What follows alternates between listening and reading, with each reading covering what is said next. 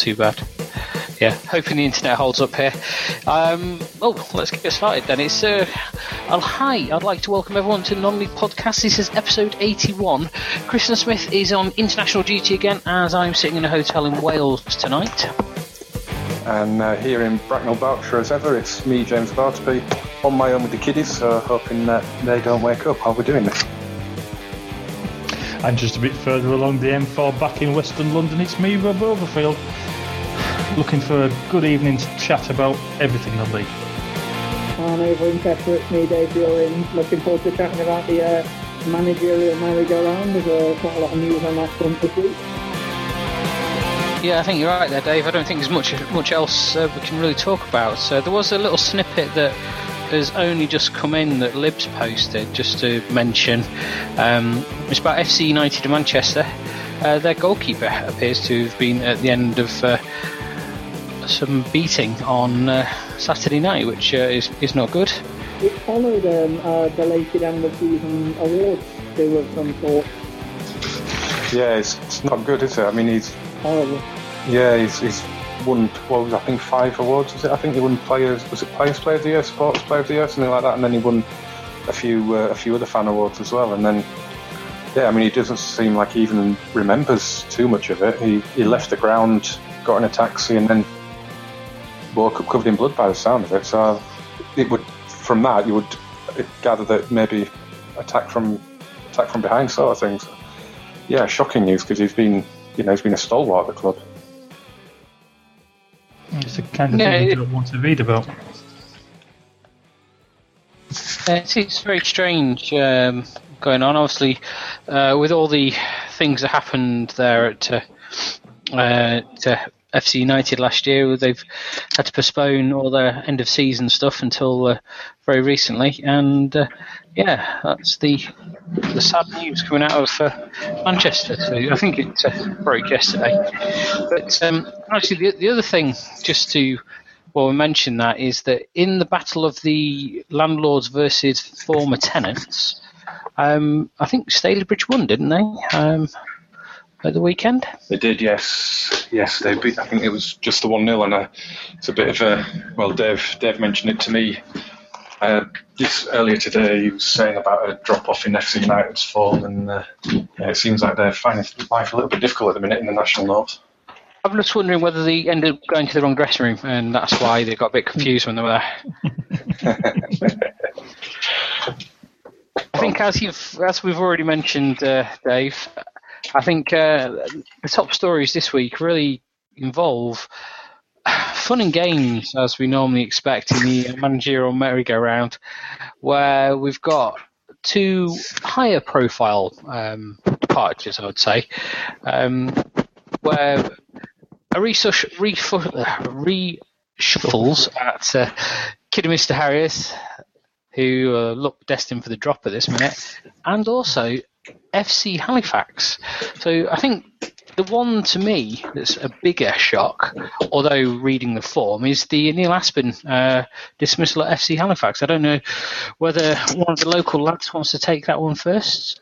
Uh, yeah, I mean, I'll jump in on that. With um, I do have a, a soft spot, as listeners will know, for uh, for FC Halifax, as they are quite local to my hometown of Huddersfield. Um, I mean, it, struck me. It was a it was a shock when I first read about it um, because it, you know he's been there since uh, April 2009. He took over. Um, just looking at his career record, if Wikipedia is to be believed, he's got over a 50% win rate from 270 games. Um, he got three three promotions in his first three seasons. You know, he's really taken them to where they are now, and it seems like this is the classic case, I think, of um, being a victim of your own success. I think you know he's he's set the bar so high for himself that as soon as you you, you perceive to dip under that, then you know things things turn against you. And you know you've got to remember the the sort of the players that he's brought on at that club. I mean, you know, he told Jamie Vardy, it'd probably be mm-hmm. the, the biggest one. You know, signing from mm-hmm. Stocksbridge Park Steels, and you know mm-hmm. the, the guy's playing for England now. Um, Lee Gregory also, who's uh, they sold for quite a lot of money to Millwall. to Millwall, yeah, I remember. I saw I saw Lee Gregory score um, score four goals against Gloucester City a couple of years ago, and you know he was a really, really good poacher at, at, that level. Really, really good front man. You know, he could hold the ball up and it's a really good finisher. But yeah, you're right there, Dave. That was another another highly profitable one. So you know, he's brought in a lot of money for the club in transfers. Um, as I say, he's been there a long, long time, and I just, you know, he just does like you know, as I say, seems to be a, become a victim of his own success. I know the statement that he released um, wasn't particularly glowing about the club. Um, I think basically the, the gist of it was, you know, he's been loyal to the club, turned down plenty of offers, including one from, I think, Port Vale, a club he used to play for. Um, I think he's a bit of a legend at Port Vale. Um, and he's, t- you know, he's turned down multiple offers in his time there, and he's basically saying when the time came for the club to support him, they haven't done. Mm. And you know, it's it's a sh- it's a shame. Um, recent form isn't good. I think it's something like two wins in 26. You know, they're really mired in relegation trouble at the moment. Um, so on the on the face of maybe this season and you know the back end of last season, I think this, the club statement says all the way back to February in different results. You could probably, you know, you could probably say it's just about justified, but you know, I, I do feel sorry for him. He's he's he can't. He's not going to be out of the game for long. I wouldn't have thought. There's going to be a, a good, a good, a, you know, a good job waiting for him. I think. Mm. I mean, I think his record over the, you know, the last few years at, at Halifax, you know, basically guarantee he'll find he'll, he'll find somebody willing to give him a give him a job, you know, within the next couple of months. I would say before Christmas. I think he'll be back in work, um, and I can understand his anger. You know, when you look when you look at where the where he took you know FC Halifax from from you know the you know the NPL North all the way into the into Conference National. Um, I can understand why he thinks he deserves um, a little bit more in the way of you know support. Respect. No, respect, yes. Um, I think he earned that through his results in the past and getting them there. It's, uh, but it just goes to show in the game of football these days that support and respect are not too co- are not common commodities, especially not for managers. It all goes down to the old point: is the fact it's a results-driven business. You don't get the results, you don't stay in the business. I mean, I and, um, Sorry, go on, Rob. Yeah. It's one just one of those things. I mean, it happens to everybody in the end. Um, but you know, he'll come back. He'll come back. He just has to point to the last eight, years, last seven or eight years, and you know, somebody will give him a job. Be I mean, interesting think, to see where. I think what James said about him being a victim of his own success is completely spot on. Um, because you look at the Halifax squad he got into the playoffs, that wasn't a expensively assembled squad at all. It wasn't a particular squad with particularly distinguished players in, except for Gregory. He built a very, very good unit, and I think the board judging him on that, you know, is is completely unfair because I think you definitely overachieved by getting them there at all. And I think that's a sign of a really good manager when he can take a squad that's a bit indifferent and get them to, you know, to play so far above themselves that they're unrecognisable. You know, credit to him for that. You know, in his time as well, you know, he's taken them um, to the, you know, the first round proper in quotation marks of the FA Cup on top of those three, those mm. three promotions as well, and I'm just I'm just looking when he won Division One North of the NPL, he won it with a with hundred points and won won the Prem, the Northern Premier Premier Division with 98. So you know, I mean, mm. he, he's and I'm, you know, he, he, he set some pretty big milestones. I suppose he kind of brought it on himself, didn't he? And as soon mm. as hmm. things took a downturn, he was always going to be under pressure after that. But you know what?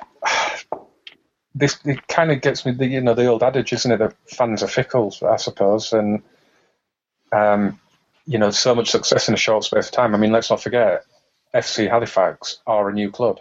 They are only was it seven years old, I think, when they were yeah, 2008. They were founded after after the original Halifax town went went belly up. They emerged. I think they set a points record in the Northern League. I think before they got into the NPL and Neil Aspin came on board. And it's just been success after success after success for them in, mm. in such a short space of time to get themselves, you know, and they were even in the playoffs in the in the National League to go into League Two. last uh, was it the season before last. Yeah. So you know the success has been unparalleled for the club, and in, in any guise of the club before or after. I mean, the amount of promotions they've had, the amount of pretty decent cup runs, and you know, it's, it's a shame it's all come come crashing down like this. I mean, I think the one thing that Neil Aspin would probably have wanted would have, would have been the opportunity to leave on his own terms, you know, mm. and unfortunately he hasn't got that. He's you know he's been there what five or six out of the seven years, six out of the seven years that the club's been mm. going. Oh yeah. So it's uh, you know it's it's in terms of this entity of Halifax Town, it's you know it is the end of an era, and I hope I hope he's you know whoever he ends up managing, I hope if he if he ends up in another National League job, uh, goes back to the Shay with them. I hope that he gets good reception. I'm sure he will. Mm. Well, It, it would be interesting to know what the fans. I know that the fans just look at the league table and say, "Well, we're sitting second bottom and we've won once all season and we've only got six points."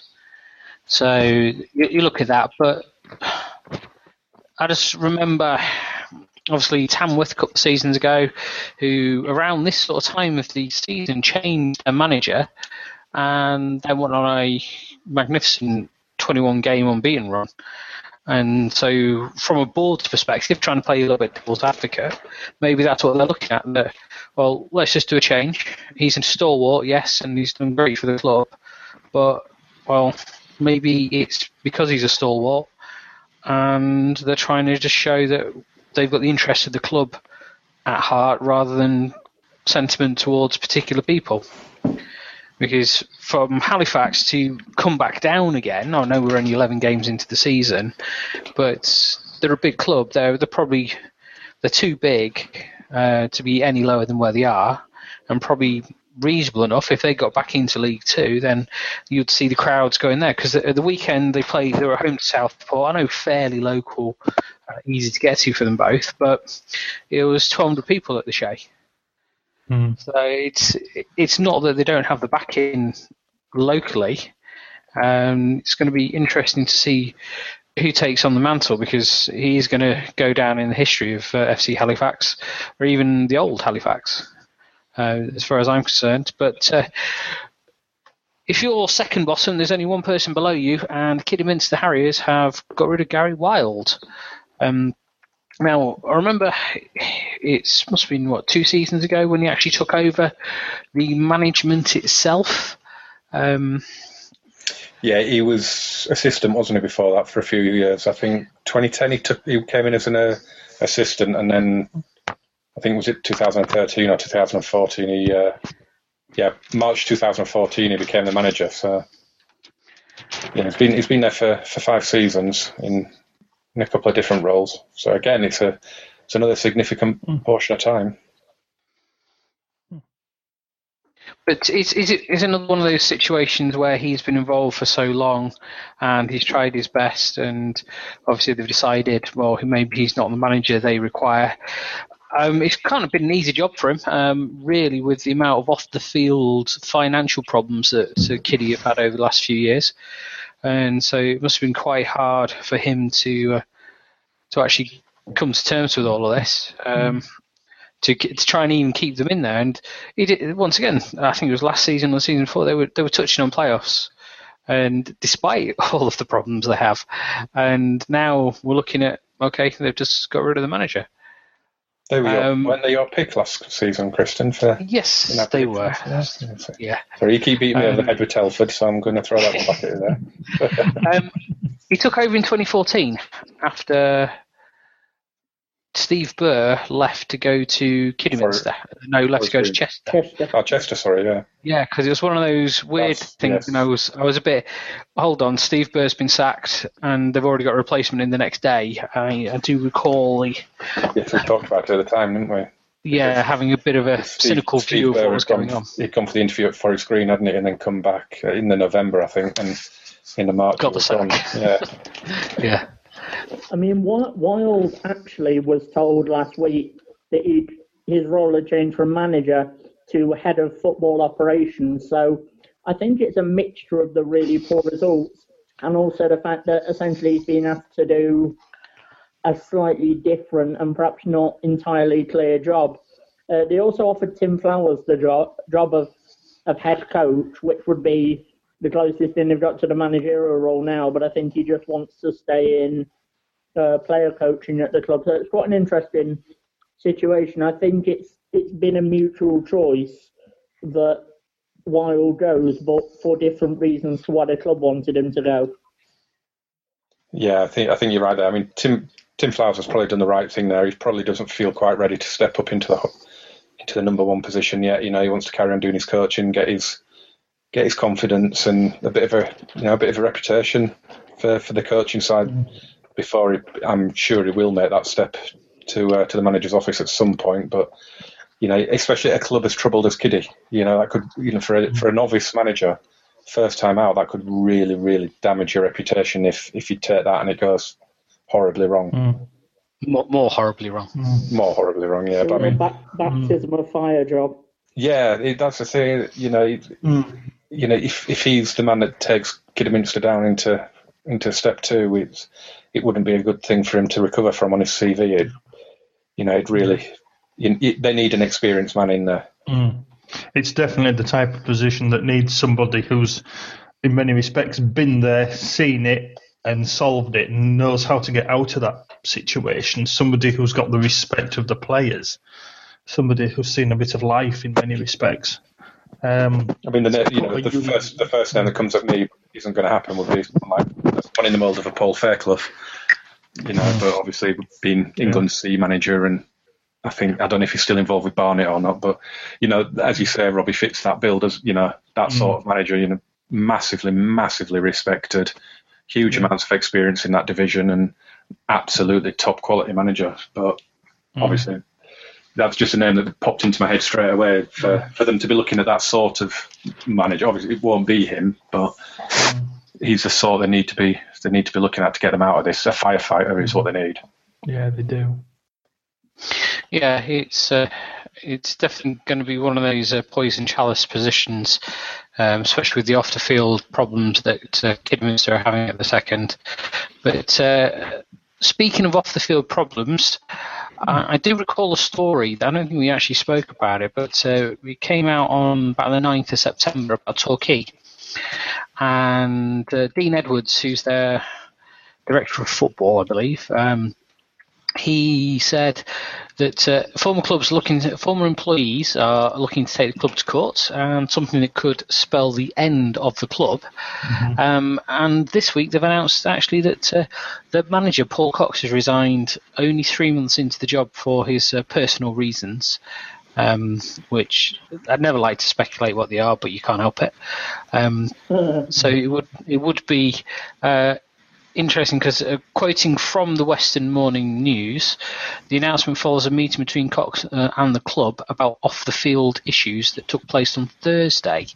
Uh, and I'm just trying to find the date of this article I'm reading, which the internet connection at this hotel is very slow. Could be because I'm in rural Wales. Well be. I didn't even get mobile signal when that last time I was in rural Wales. I don't have a mobile signal, uh, but I do, so I don't even have a backup. Um, this this article was posted on the 18th, so uh, I'm only I'm only thinking that maybe the two could be related. Mm. Well, possible. I mean, I'm. It's, it's quite a, a, departure for him. Is um, is Torquay. I mean, you know, he's, he's born in Nottingham.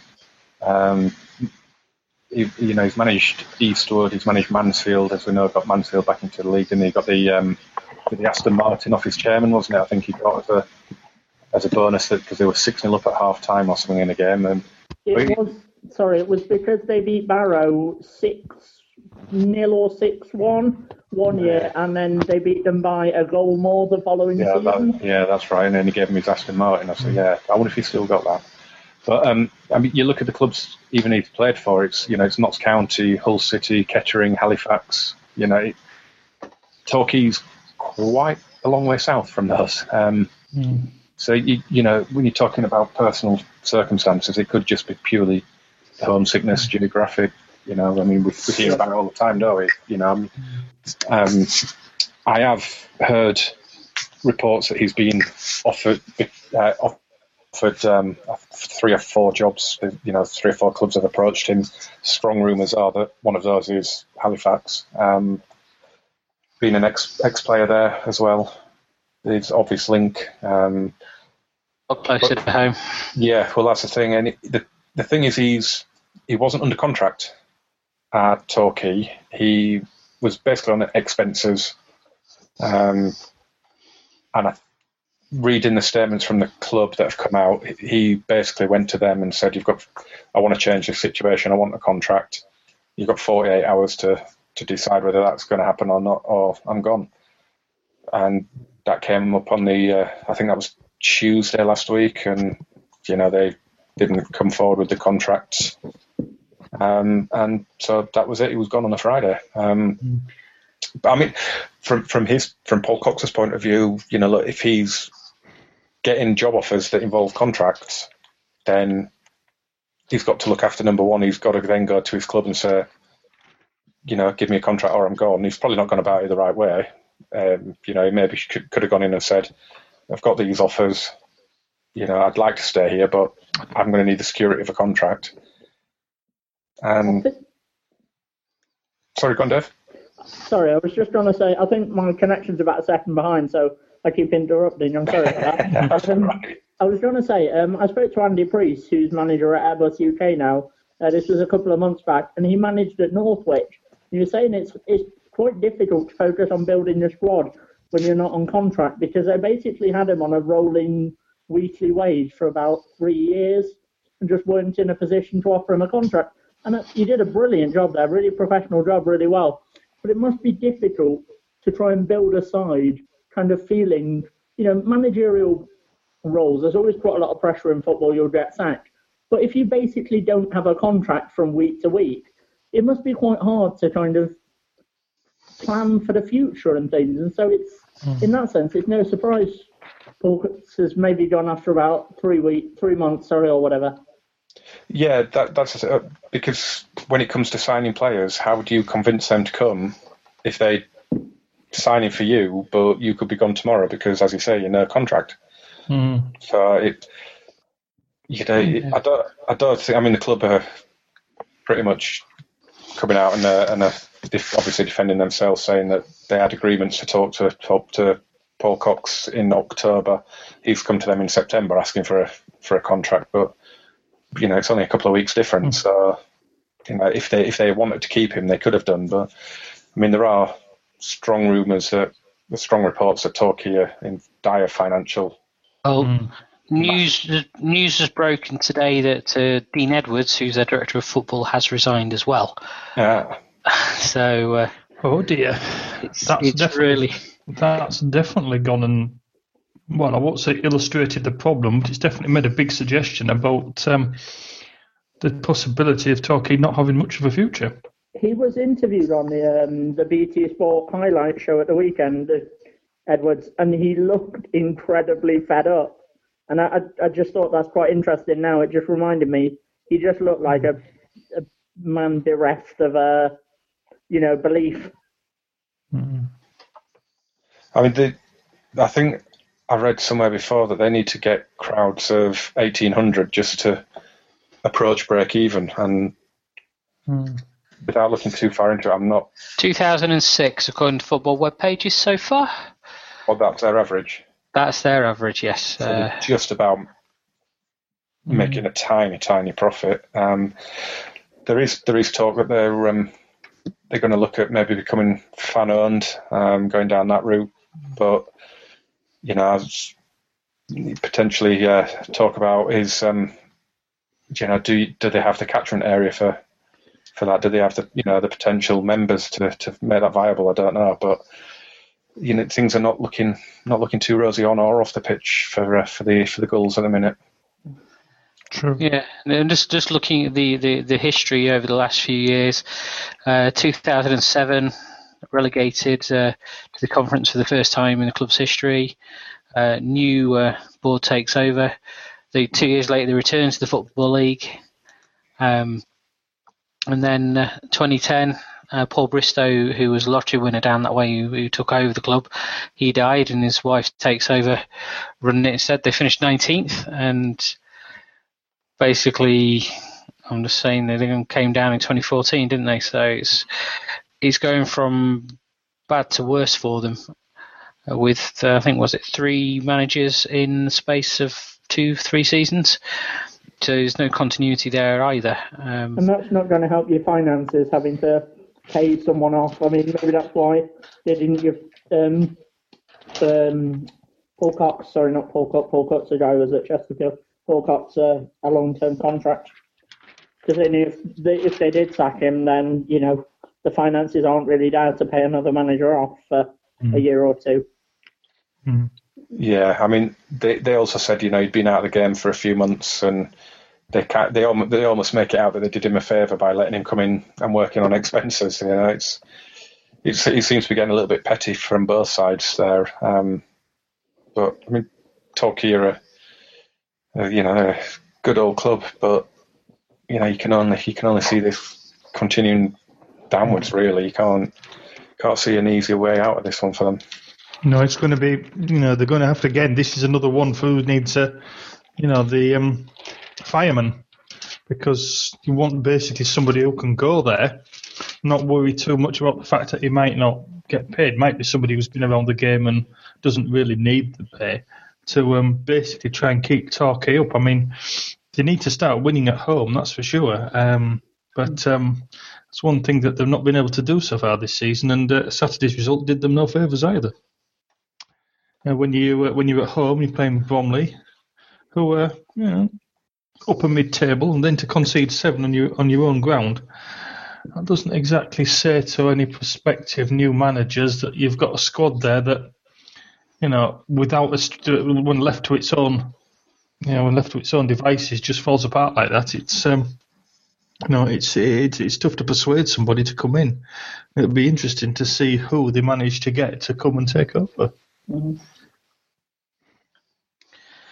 Yeah, it's not good, not good news at all uh, down there. But you, that does lead into uh, the other parts of the program where you've already mentioned uh, there, Rob, that uh, I think your choice of team of the week for this week, Dave.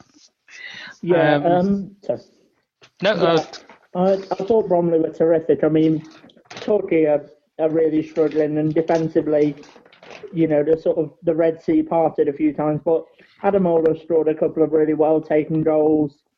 Um, and Bromley just they played the ball around very well. Uh, they were first to all the 50-50s. They looked stronger, and they just they just really got behind the Torquay defence time after time after time. And I thought it was a really thorough professional performance right from the start. And they actually went one down really early on, and to mm-hmm. then pick themselves up, get two quick fire goals. I thought it was the performance and it's such a cliche, but sort of the belief and the way they played as a team. And I thought they they were worth the four goal margin, to be honest. Yeah, I mean, I was looking forward to watching the highlights of this. So, uh, you know, I recorded the National League highlight show, and then it was obviously on later than scheduled because it was the last half hour of, uh, of the live game from before it. So, uh, I, I, didn't get to see the goals. I'll have to watch them online at some point. Well, that's the thing. It's it, as you say, Dave. Uh, Torquay took the uh, the lead in the fifth minute with James Hurst, um, and then I think it's time that uh, we start talking about hat trick watch. Round about now, it's time for hat trick watch.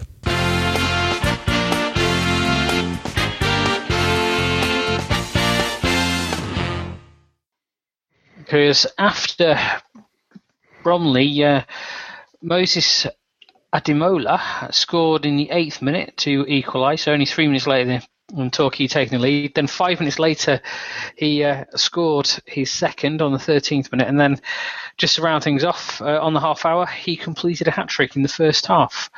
Uh, so it was an interesting, uh, interesting game. But also, uh, Tyrone Marsh grabs one just in the start of the second half, so it was still close at half time. It was like it's like three two to Bromley, and then all of a sudden Bromley just stepped up a gear. Yeah, it's a, it's a great win for them. You know, put them ninth in the table, and hmm. you know maybe they can start dreaming of, of looking upwards a little bit. But Mm. I mean, they they're going to have to sort their defence out as well because hmm. their goal difference is basically the goal difference from this match. You know, it's currently plus four, so hmm. They're obviously letting in to be to be ninth and have what was an even goal difference before that. Mm-hmm. They're obviously letting in mm-hmm. Mm-hmm. far too many goals when they do concede. Yeah, it looks like it's away from home actually that they've got they've got issues because in the six matches they've played away from home they've scored 14 but conceded 15. So I, I, I think they need to do a little bit of work. You know, I think Mark Goldberg has some you know some work to do away from home because at home they're pretty good. Don't score many, but have only conceded four, which is as good as you get. But to go away from home and then start leaking goals like that, it's the it's the leakiest away from you know, in the entire division. And um, you know, but yes, but yet they scored the most away from home in the entire division. So, you know, there's some good things there, but uh, Goldberg's got some work to do. They're a thoroughly entertaining side for the neutral, certainly. Well, they were they were you know free scoring last season, weren't they as well? Weren't they on the way up? So Yeah. Yeah. as you say, they just need to maybe work on, on that defence a little bit and without taking anything away from up front. But you know, if, if you'd have told Bromley fans they'd been they'd been ninth, After 11. 11 games in, I mean, what out of a forty six game season, you virtually quarter of the way through, if, you know, effectively now. So it's a very very solid start for them, and Mm. You, there are an awful lot of worse clubs than them in the division at the minute. So I don't think they'll be anywhere near the relegation zone.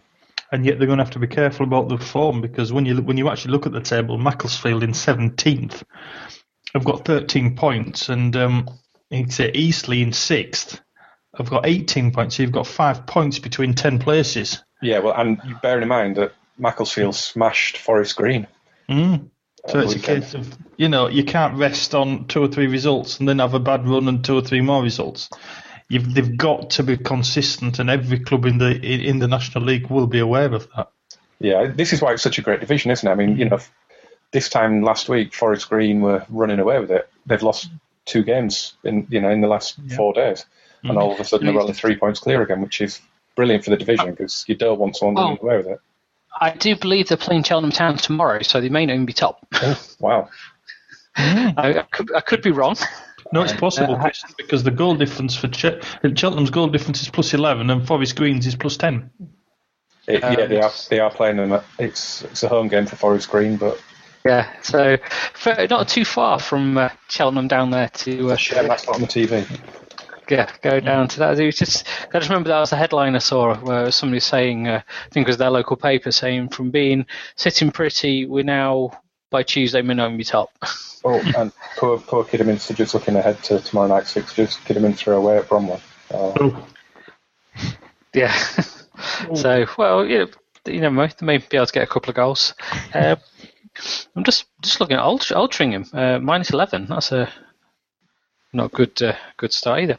Um, but we're on the other we're on the other thing. Uh, let's go to uh, let's look at the hat trick uh, hat tricks of the hour now. I've lost my screen. Um, there were a couple in the FA Cup uh, over the weekend. And last week, uh, since the last show, uh, where Alex Reed scored in the 4 1 defeat of Shepshed Dynamo for Rushall Olympic. Uh, only 18 minutes in his hat trick, so it's not, a- not a bad one. And James Poole at Salford City, um, he scored three of the five goals as they beat Whitby Town 5 0 away. I like Whitby. I was waiting for that. um, all right, let's get a thing. We're looking down there in National South, uh, where Justin Bennett at Gosport he grabbed his second hat trick of the season already, um, so it's pretty good for him. Three one, they beat Bath, and he scored in the ninety first minute, so it's a, another nice one.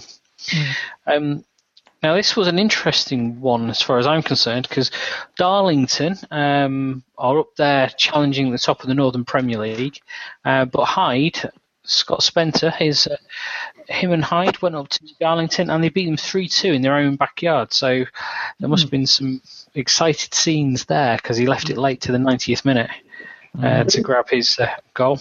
Those Now- two had um, two games against each other in the space of a week. because they were uh, FA Cup opponents as well. Ah, okay. What was the result in the FA Cup, Dave? Do you know? Uh, no, I just know a Darlo fan, so I knew he said they had tied twice in a week. So he said he would have liked something a bit more, in, you know, exciting in the cup. Oh, so is I that will- I will- beat them? I will have a look through now. if- While But just just while I know you know a lot about the Northern Premier and around uh, the the football up that way, Dave. Uh, you've got some thoughts, I believe, on New Mills uh, suffering at the hands of Bamber Bridge. Um, I've, I've not been to watch New Mills probably for about a year actually, but I was just saying, as James was saying pre-show, I, it's a club on, it's a lovely club, New Mills, but they're on quite a small budget and they have they have been struggling for a while and they only stayed up in the uh, North North um, last season because of um, sort of what's the word resignation from the league. So um, I think I think at the moment that level is is a bridge too far for them, to be honest. But really, really lovely local club. So I'd like to like to see them pick up a bit. But unfortunately, uh, Bamber Bridge, who obviously uh, are one of the uh, favourites for the division, they uh, hammered them seven 0 with uh, Joseph Booth grabbing four of the uh, four of the seven goals. Uh, it wasn't as bad at the weekend. My uh, son's team suffered a seven-one defeat with one player grabbing six of the goals, all in the second half as well. oh, my son's team did better than that. we got twice in the first minute and then lost seven two. So let's let's let's move down there to the uh, Ryman North because nothing in your division this week. Uh, I see. Uh, going back to Yeah. usual selves, you, you've had one every episode so far, so time for a break. Just just before you do, I did just quickly have a look at Yep. Darlington against Hyde. Um, yeah, on the Saturday the twelfth, Hyde won three one at Darlington in the cup, and then a week later won three two in the league. So both both at Darlington. So good excitement for your uh, Darlo fan uh, then, Dave. Yeah, I don't think they'll be too uh, too cheery. I hope they don't get Hyde in the uh, the FA Trophy. It'll be like the old um, Arsenal. Uh, Chip Wednesday or Arsenal uh, Chelsea sort of games uh, where they played everybody kept playing each other for week after Yeah. week. Going to jump down there to the Ryman North, where we've got uh, a player picking up his second hat trick of the season. That's George Purcell at uh, Hornchurch. They beat Barkingside five one. Um, another another late show though, because two goals in the last five minutes. Well, one two minutes from the end and one three minutes of injury time. And David Fallar at uh, Aveley. Now they- beat Wroxham five two at Wroxham, and he grabbed uh, an almost uh, well, yeah, 19 minute hat trick. So not uh, not too bad there either. They all seem to be the goals flying in this weekend. Apart from the Southern Premier, that's two weeks now. I know they had a little break um, for the FA Cup, so it's always always sad though. But this one's an interesting one as well. It's just one of those things I find um, unusual or coincidental. Looking at um, I don't know because Lib's not been able to find the first names of uh, Mandy, who plays for Chalfont St Peter. They were against Aylesbury and they beat them 4 0, but he scored in the first minute, and then the 38th and 58th. And then Malambo at uh, Fleet Town, who were playing Leighton Town, they he beat well they Leighton lost four two, but uh, one of those coincidental things is that Malambo also scored in the first minute, which is one of those interesting little things that uh, that come across your radar from now on. Um, right, I'll let you take this one, uh, James. And all I'll say is the fifth hat trick they've conceded this season. Yes, uh, poor old Bashley. It's uh, into the fifth one. Yeah, they've come. It's such a show. They've conceded the last four hat tricks in the uh, Division One South and West, um, including what was it, two two players getting getting four against them in the same game. But uh, yeah, this uh, this past Saturday they lost eight 0 at Banbury, um, with uh, Bell of Banbury getting uh, getting a first half hat trick into the side 13 minutes between the 31st and the 44th minute. And that 8 0 is not even their worst result of the season because when the two players got four against them, they lost that game 9 0, which was against Wantage Town, uh, basically a, a, month ago, pretty much to the day. Um, and as you say, it's their fifth one they've conceded this season already. They uh, they let in three to on the first day of the season against Cinderford, a hat trick there, and yeah, they also James Stoker of Wimborne grabbed one on Bank Holiday Monday against them. So, and last season they were they were right up there with Bishop's Cleeve, weren't they, as the as the big hat trick conceders as they got relegated from the Southern Prem. So, yeah, obviously uh, obviously something massively wrong at the club. I was having a look through their fixtures uh, in the before we before we came on there, and wow, they are they are getting hammered. The scary thing is that they've only played nine games, yet they've already conceded forty-seven goals. It rather begs the question: Does anybody want to try and do a sweepstake on how many poor old Bashley might concede before we get to April? Well, it's 29 in those four games. Yeah. So if you think about it, you know, if they work and say what's that, nine games, 47 goals, five a game on average, say it gets down to three a game, they're still going to be, you know, conceding 120, 130, and who's to say it won't get worse? I feel sorry for poor old Bashley because it's a lovely little place, it's a lovely little club, but I think the emphasis is on the little. I think for a number of years they've been punching above their weight. Oh, massively. And now they're finding out that yeah, that they haven't got the funds anymore and they can't attract the players anymore to enable them to keep punching that far above their weight. And so it looks as if there's going to have to be a little bit of a readjustment at Bashley and have to accept that in the end they are going to get relegated. Um, I'm not quite sure what league they would go back to. One of the, uh, would it be the Southern Combination possibly? I don't know. Uh, knowing where Bashley is in the New Forest.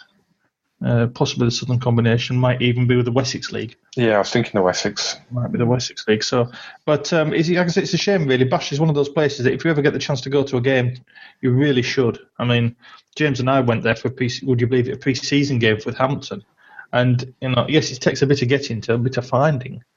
It's a lovely place to go and watch a game. It really is. It would be just a shame that in the end they finally have to admit that you know they can't survive at this level anymore because last season they were you know, taken to the cleaners more often than not, and it's just continued this season, which is a shame. But Bashley, Bashley will not die. They'll still still survive at a lower level, and that's something that you know. At least that's one one thing to hold on to. Yeah, they, oh, they went they went go... up into the Southern League from the Wessex League back in '89. So uh, yeah, so probably you'd imagine the Wessex League. Yeah, probably will be. So the, the thing is, to me, you, have got to come down. You've got to go down, unfortunately, to come back. Mm. Um, obviously, I'm just looking at the Bashley website now, and they lost three 0 in a pre-season friendly to Salisbury. So that's I find that interesting. And that was a hat trick as well that they uh, conceded in that match. So it's it's just whatever whatever they can uh, will do mm. uh, to go through. So they do have uh, they've got a game tomorrow night against AFC Totton. Uh, that's away, and then on the third of uh, October they are they've got uh, Cinderford Town at home in the FA Trophy. So hopefully can at least have a little bit of a cup run, get a couple of mm. couple of goals. well, I don't know. With that hat trick they let in on the first day of the season was against Cinderford in a six 0 defeat. Mm. Ethan that was away. So. That was away. That wasn't Fortress Bashley. Mm, is there such a thing? that's that's the thing. We laugh and we joke, and uh, you do feel for the fans and you feel for the players down there because it's not what anybody wants to uh, to lose at the end of the day. Although the way some people play in certain leagues, you would uh, think different. Um, we've we've mixed it around a little bit. There is one thing before we uh, move on to and finallys is just want to mention. I don't know whether you guys have had a chance to read it in the rundown about Merthyr Town. Yeah, this is a nice story. So I was actually thinking this could be uh, the, the sort of unfinally type thing because it's just a, one of those nice little stories, isn't it?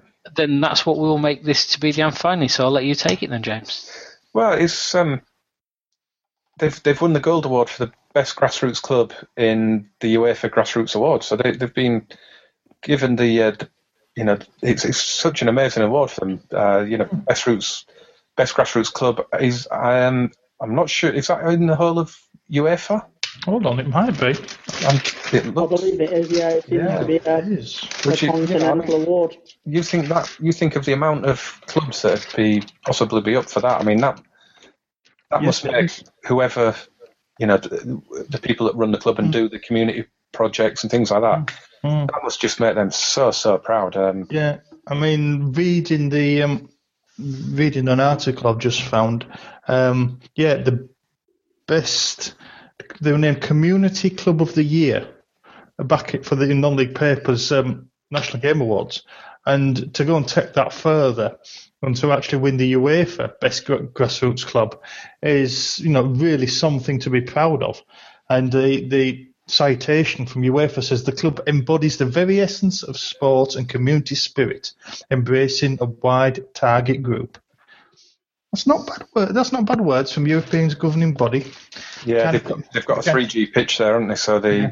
it says the pitch is always in use, um, and basically they're using it as uh, you know to tackle tackle social issues in the town, and you know and that can only be a good thing. I mean, this this is the problem with with the uh, you know with like the the England team is that kids just don't go out on the street playing football anymore. Do You know, they, Yeah. they'd rather stay in and play on the PlayStation. Mm-hmm. You know, I, I used to get in from school, have my tea, and then I'd be out until I couldn't see the football anymore because it got dark. You know, in the summer it was brilliant because that was ten o'clock at night. but you know, you just don't you just don't get that anymore. And so for for a club like you know for Merthyr to be to be doing this, it it is going some because they could be renting it out all the time, and obviously they they they given a significant amount of pitch time to you know uh, youth clubs or Mm. just just people in the town to, to use it. It sounds like they they're almost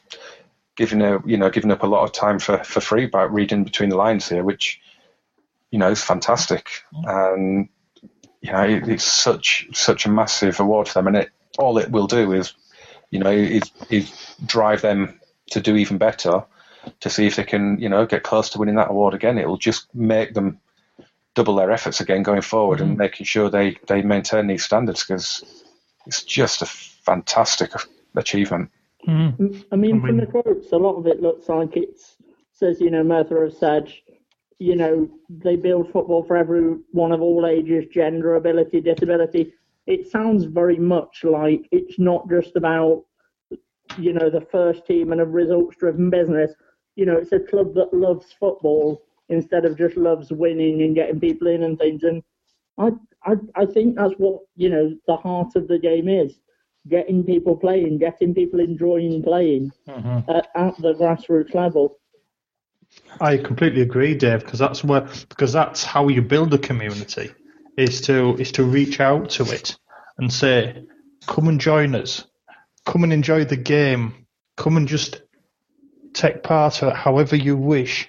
You know, be it through you know through um, like under sevens, like what James is involved with, all the way through to the over fifties walking football. Merthyr Tydfil have probably got a very good idea of how they want to develop, and look what it's got them. You know, there can be a lot that can a lot of other grassroots clubs can take from what the way Merthyr have gone, reached out into the local area. Well, and it and it shows as well because you know their their their first team, their men's first team, won this the you know the Division One South and West last season.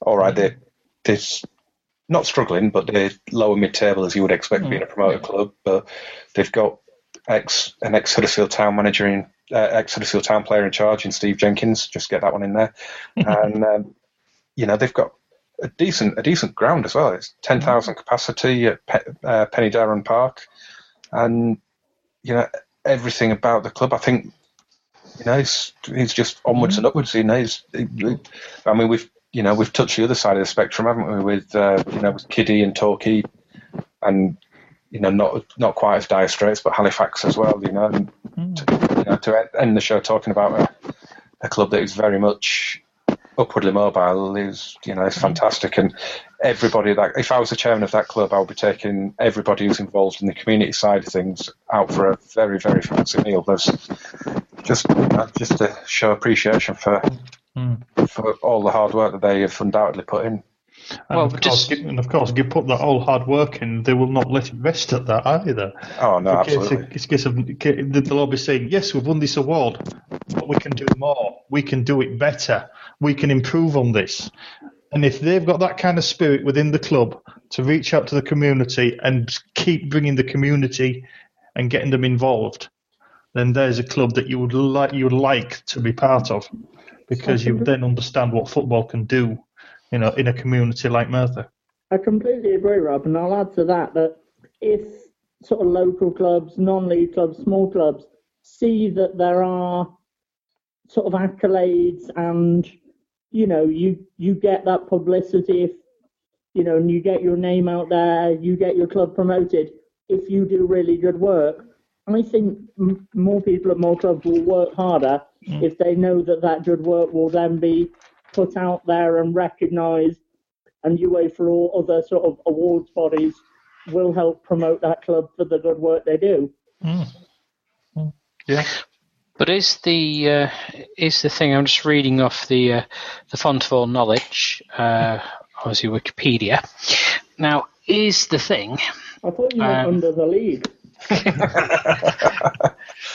I'll checks in the past, Dave. Well, I'm, I'm I'm all just reading that obviously Merthyr Town are a relatively new club, only been formed five seasons ago, after Merthyr Tydfil FC were liquidated.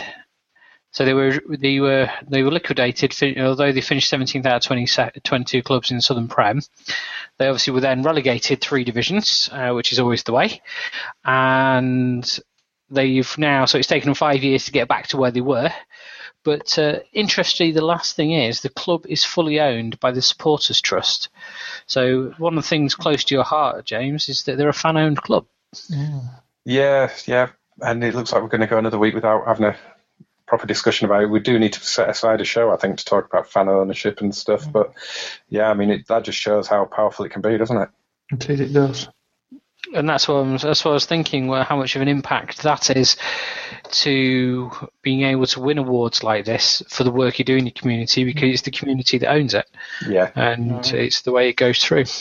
yeah. I mean, it, it's as you said, the, it's the community that run the club. It's so the the community are the club, and vice versa. You know, the club are the community. They they're obviously so intertwined. You know that you can't you can't separate the two. And I, you know, I don't think you'd ever want to, would you, with uh, the work they're doing? And like I say, five seasons they've been they've been going, and you know that's just incredible. I mean, we talk about FC United and how, how well they've done in 10, 11 years, and you know, and you, they they've got to be close to to pulling a, a grassroots award, but they won't be grassroots for long, I guess, will they? Would you like to hear a list?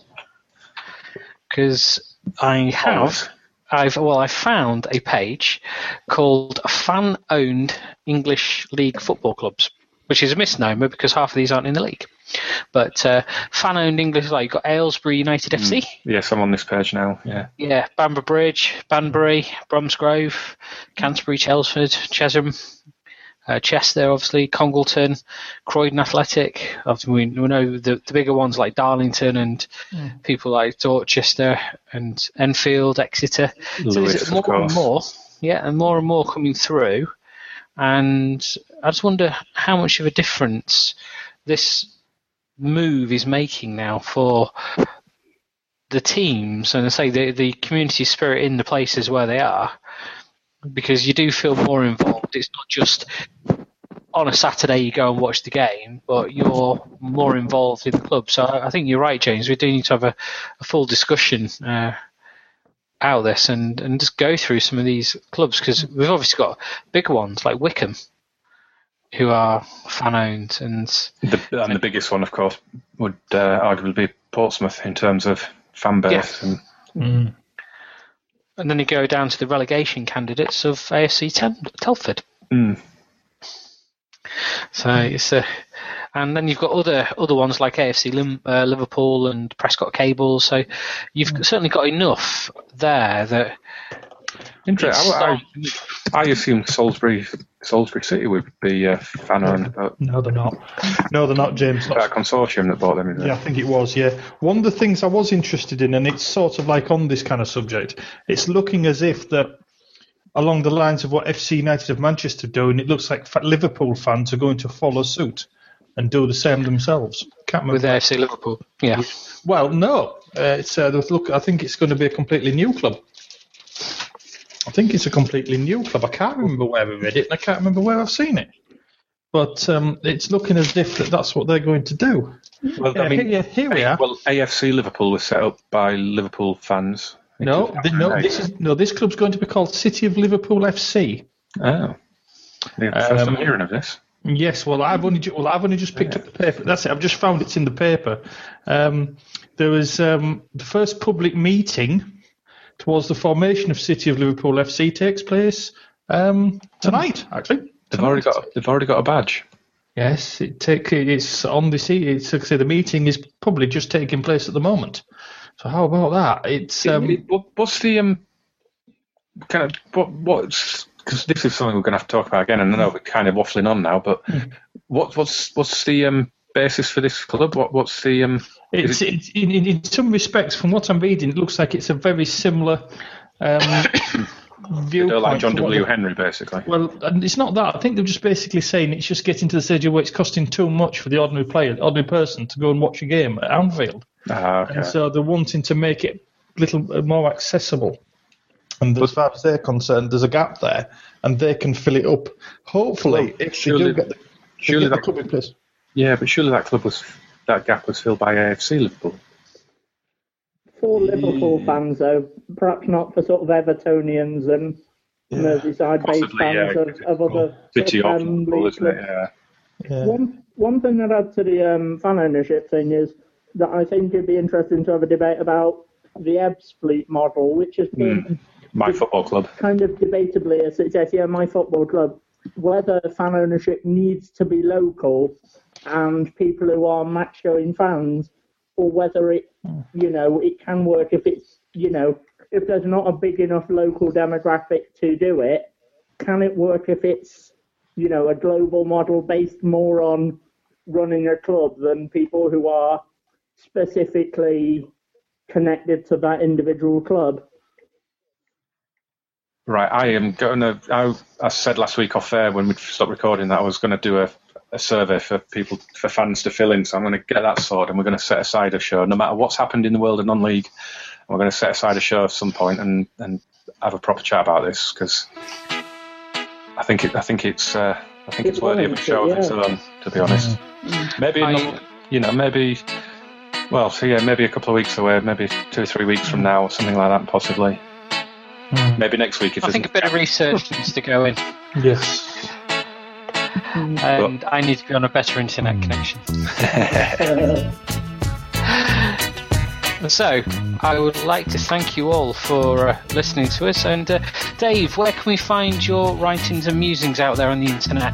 Uh, you can find me on Under the League, where James kindly lets me uh, write things, and you can also find me on Twitter at Golden Vision 90. And thanks for having me on, and thanks for everyone for listening.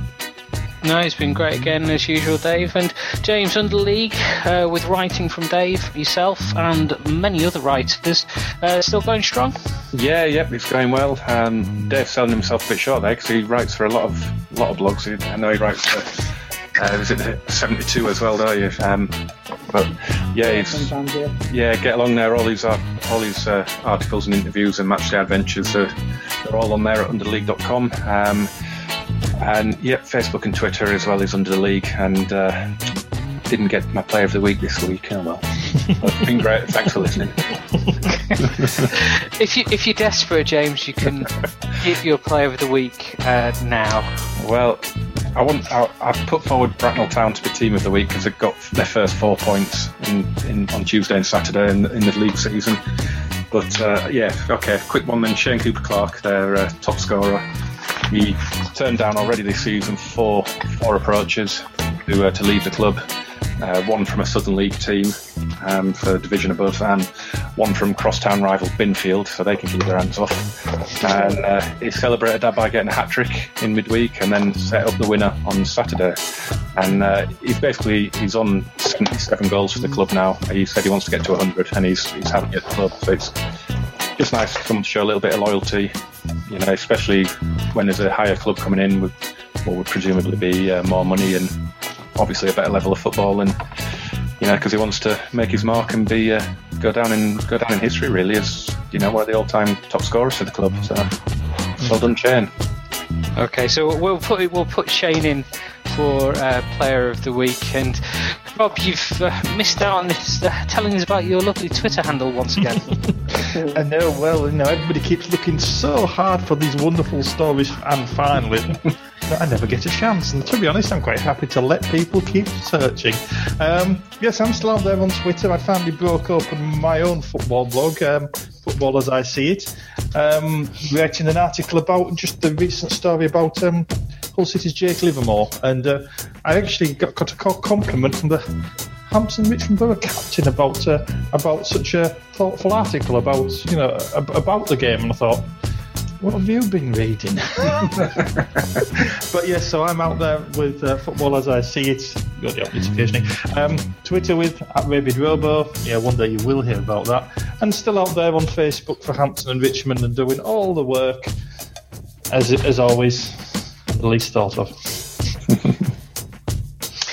And uh, if you do want to tweet the show, you can tweet the show at Non-League Pod, or you can go to the website uh, www.nonleaguepodcast.co.uk. We've uh, Rob also neglected to tell you that he manages the Facebook page at uh, facebook.com uh, slash the Non-League Podcast, and uh, you can tweet at Libster Clark if you want to fill out the names because sometimes the websites of non-league clubs aren't always up to date when it comes to the hat tricks, and she's always helpful and always looking for help for people to do that. But uh, really, whatever you're doing, I uh, thank you for listening.